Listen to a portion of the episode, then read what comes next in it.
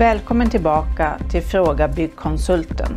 Podden där jag delar med mig av min erfarenhet och kompetens i byggbranschen. Det här är podden för dig som vill spara tid och energi i ditt byggprojekt, få goda råd av en kunnig person och vill undvika att bli lurad. Gå till frågabyggkonsulten.se och ta chansen att få svar på just dina frågor. Och mitt namn Eva Karlsson. Dagens avsnitt kommer handla om köket.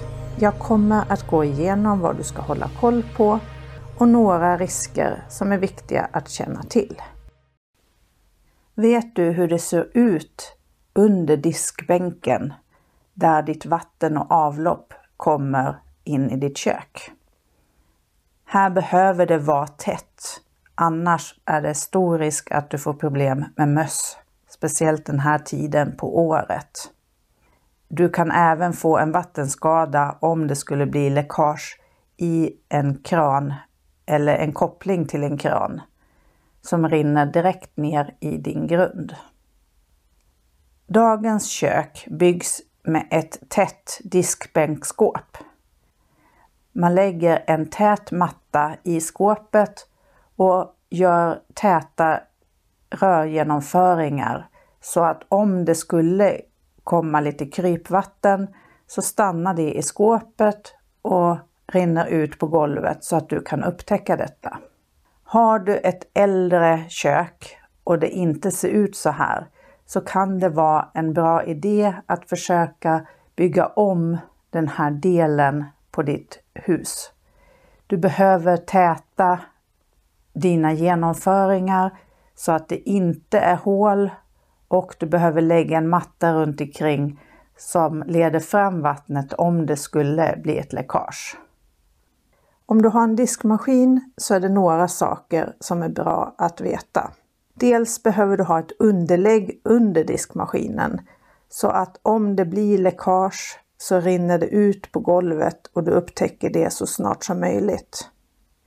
Det bör finnas en avstängningsventil till vattnet som går till diskmaskinen.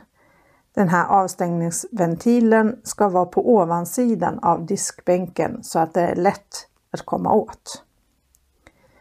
Sen finns det en tömningsslang som kommer från diskmaskinen och ansluter till avloppet som är under diskbänken.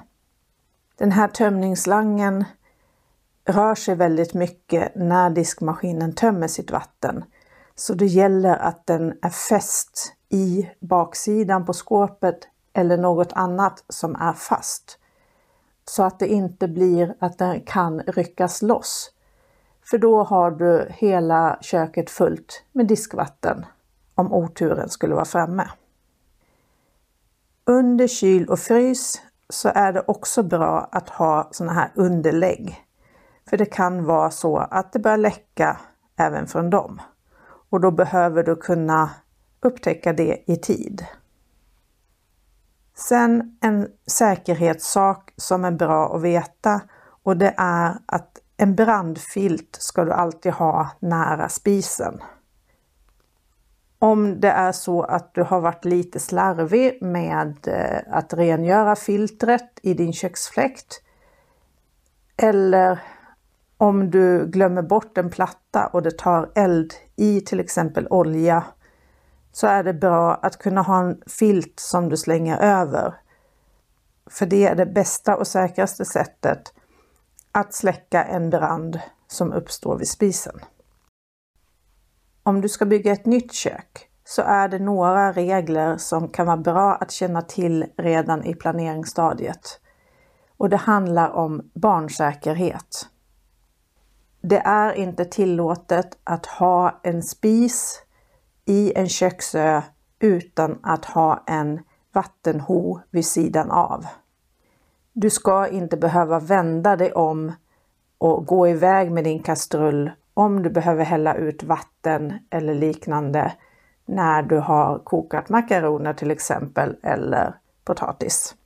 Det är viktigt att din spis och din ho är byggda så att du kan bara genom en sidoförflyttning tömma din kastrull. Sen finns det ett krav på att spishällsskyddet ska vara monterat. Det här är det många som inte vill ha och en del levererar det löst till sina spisar. Men det är viktigt att du vet att det här är en säkerhetsgrej så att barnen inte börjar klättra på skåpsutrustningen och kommer åt kastrullerna så att de välter den varma vätskan på sig. Så det handlar alltså om barnsäkerhet, varför man ska sätta fast ett spishällsskydd på sin spis. Det finns många olika varianter, men jag har sett de som är väldigt enkla att montera, som man bara lyfter lite på sin spishäll och för in under kanten. Och ingen skruvning behövs, utan det håller kvar skyddet med hjälp av tyngden av hällen. Tyckte du om det du har hört? Tryck tumme upp och skriv en kommentar. Och dela gärna till dina vänner så att fler får ta del av min kunskap. Om du vill ha svar på en fråga, stor som liten, så gå till frågabyggkonsulten.se. Du är aldrig ensam om att fundera på något. Vi hörs snart igen och mitt namn är Eva Karlsson.